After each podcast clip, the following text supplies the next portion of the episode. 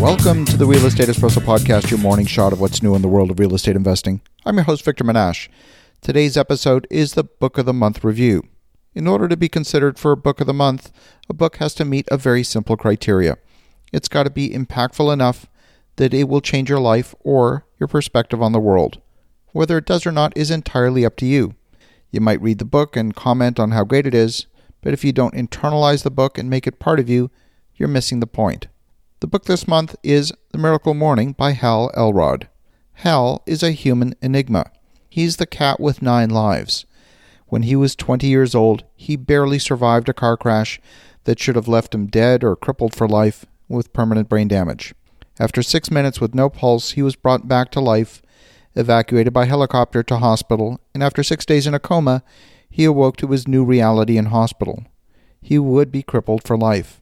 Instead, he made a decision to control his emotional state. From that launch pad, he was able to reprogram his life narrative physically, mentally, emotionally, financially, and put his life back together. So much of life's success has nothing to do with what actually happens to us. Our perception of what it means is completely of our own creation, and Hal is living proof of that. We're all born with many things in common. One of them is the innate desire to grow, to improve our lives and ourselves on a daily basis. Success is secular by any definition. It's in the eye of the beholder. To Mother Teresa, it might have been feeding the hungry in the back alleys of Calcutta. To Lance Armstrong, it might be winning the Tour de France. To Jeff Bezos, it might be supplying the world with what it wants. At the end of the day, the story each one of these people tells themselves is how they determine in their own minds whether they've been successful or not. And so do you. Hal figured out, while he was lying in the hospital bed staring at the ceiling, that he alone could control his mental state, not his circumstance.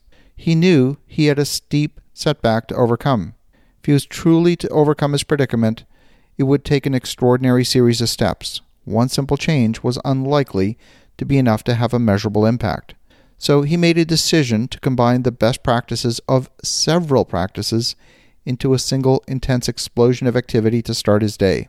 His doctors thought he was delusional. He was not supposed to be able to walk again. Only weeks after his accident, he started taking the steps that would ultimately regain full physical ability. Years later, after writing the book, Hal suffered another major setback. He was fairly recently diagnosed with a life-threatening form of cancer and only given a few weeks to live. Here again, Hal dug deep into his archive of knowledge about how to control his mental state. He combined a healthy lifestyle, the cocktail of drugs that the oncologist threw at him, and the practices of the Miracle Morning. Hal should not be alive today, but he is. At one point in his career, Hal faced near financial ruin. Strangely, he found that experience more difficult and more isolating than his real near-death experiences. There's really something to managing your emotional state. Hal made the decision not to focus on loss, on the bad things. He decided to focus one hundred percent on making the best of what he had. He could not change the past. He could only move forward, and he dedicated his life to fulfilling that potential. The book is based on three core principles. Number one, you're just as worthy, deserving, and capable of creating a sustained, healthy, wealthy, and happy lifestyle, and bring all the love and success in your life as anyone else on earth. Number two, for you to stop settling for less than you deserve, you must dedicate time each day to becoming the person you need to be, the one who's qualified and capable of consistently attracting, creating, and sustaining the levels of success that you want. And number three, how you wake up every day and your morning routine or lack thereof dramatically affects your levels of success in every single area of your life.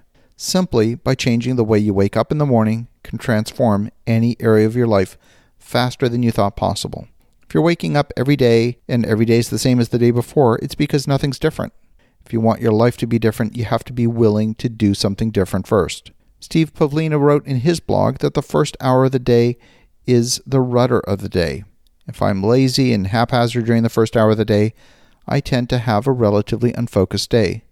But if I strive to make that first hour optimally productive, the rest of the day tends to follow suit. So definitely go out and get a copy of Hal Elrod's The Miracle Morning. There's an entire book series in multiple languages, ebooks, audiobooks, all attached to the original ideas behind the book. However you best consume content, there's sure to be one for you. As you think about that, have an awesome rest of your day. Go make some great things happen. Talk to you again tomorrow.